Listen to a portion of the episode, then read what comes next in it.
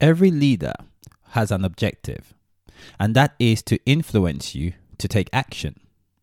The challenge is a manipulator also has the same objective. They want to influence you in order to take action. So, how do we then tell the difference between when we are being led and when we're being manipulated? And more importantly, how do we remain leaders and not cross over into manipulation?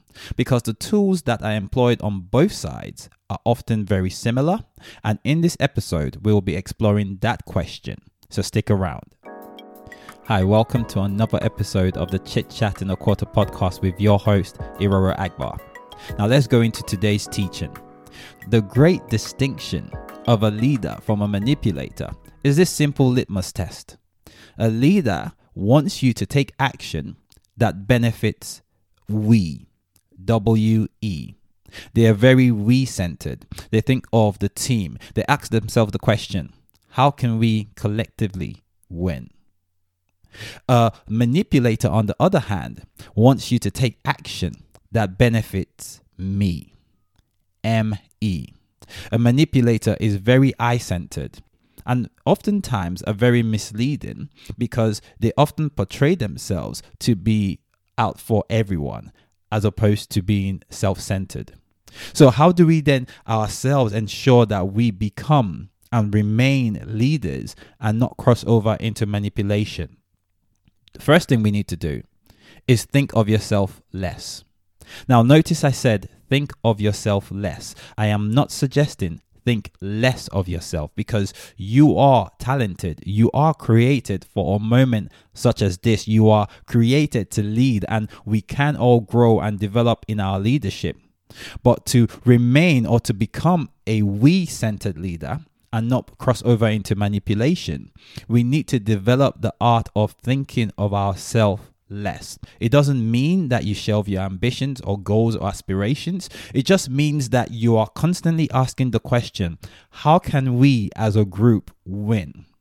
How can I leverage my influence, my authority, my position, my resources to ensure that collectively there is a win, even if that means I get a smaller portion of the win just so that everyone else can share the benefit. That is a key component for us to have if we will become we centered leaders. We are constantly esteeming others and not just ourselves. We're thinking of the group. How can the team win? The second thing that we can do to remain or become a we centered leader is to invest in the development of the people we serve. Dedicate your time. Now, time is very precious. I've often heard people say, I'm saving time. Well, I ask them, well, how much time have you got in the bank now then? Have you got the four hours you saved? Can you add those four hours to the next day? You can't. Time is so precious that once it's gone, that moment is gone. So it's very valuable. Dedicate some of your time to those people who are willing to work who show proactive and an eager spirit and a teachable spirit. You can't spend your time on those who would not listen or those who would not agree to do the work you need to apply the Pareto principle. And this is where you are dedicating 80% of your time to the 20% of people who are most productive or most eager. And this applies in so many other areas, but dedicate time to serve people who you know are eager, who are humble, and are willing to learn. Because that way you are sharing your experiences, you are sharing your knowledge that will potentially save someone months even years from going around in circles. The third thing that you and I can do to become or remain we centered leaders is to always shine a light. You may have had the experience of working under a, a, manager or a leader who always hogged the limelight, who always held all authority, wanted to make all of the decisions that would always point credit to them. How did that make you feel? None of us like those sort of leaders. Now, it's very important that we do not become those sorts of leaders. We need to always shine the light. And a simple way of shining the light is equipping people and delegating not just tasks, but delegating authority for them to go on make the decisions, take the actions, and celebrating their wins because the decisions, the actions were independent of us.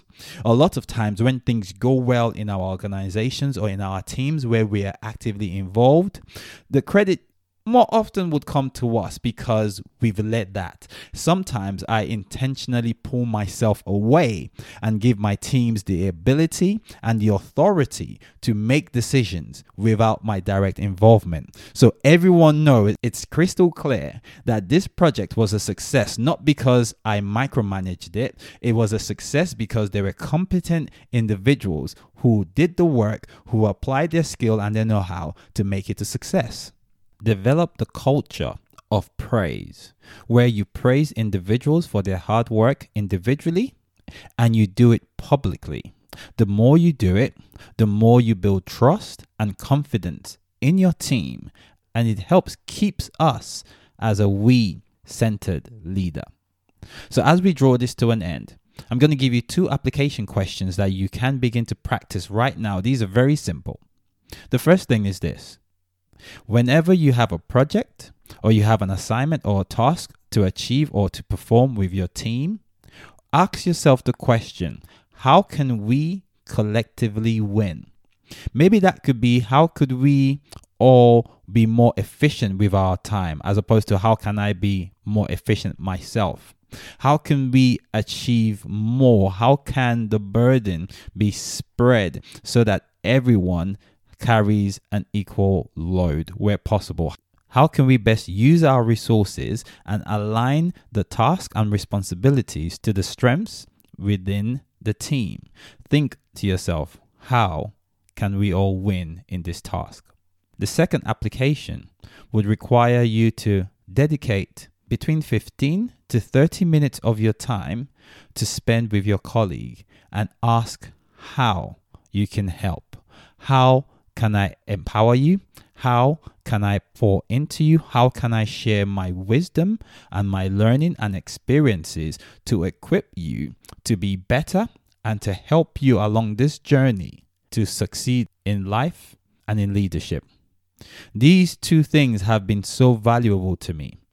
I am so thankful to the many hours that so many great leaders have dedicated to my personal and professional development. The 15 minutes call, the half an hour conversation, the hour long conversations, they have been so very helpful. And I believe that we can repay that generosity that has been shown to us if we would identify those who are humble and willing to learn and spend parts of our time equipping them with the knowledge and experiences that we've gained. Thank you for spending the time with me in this episode.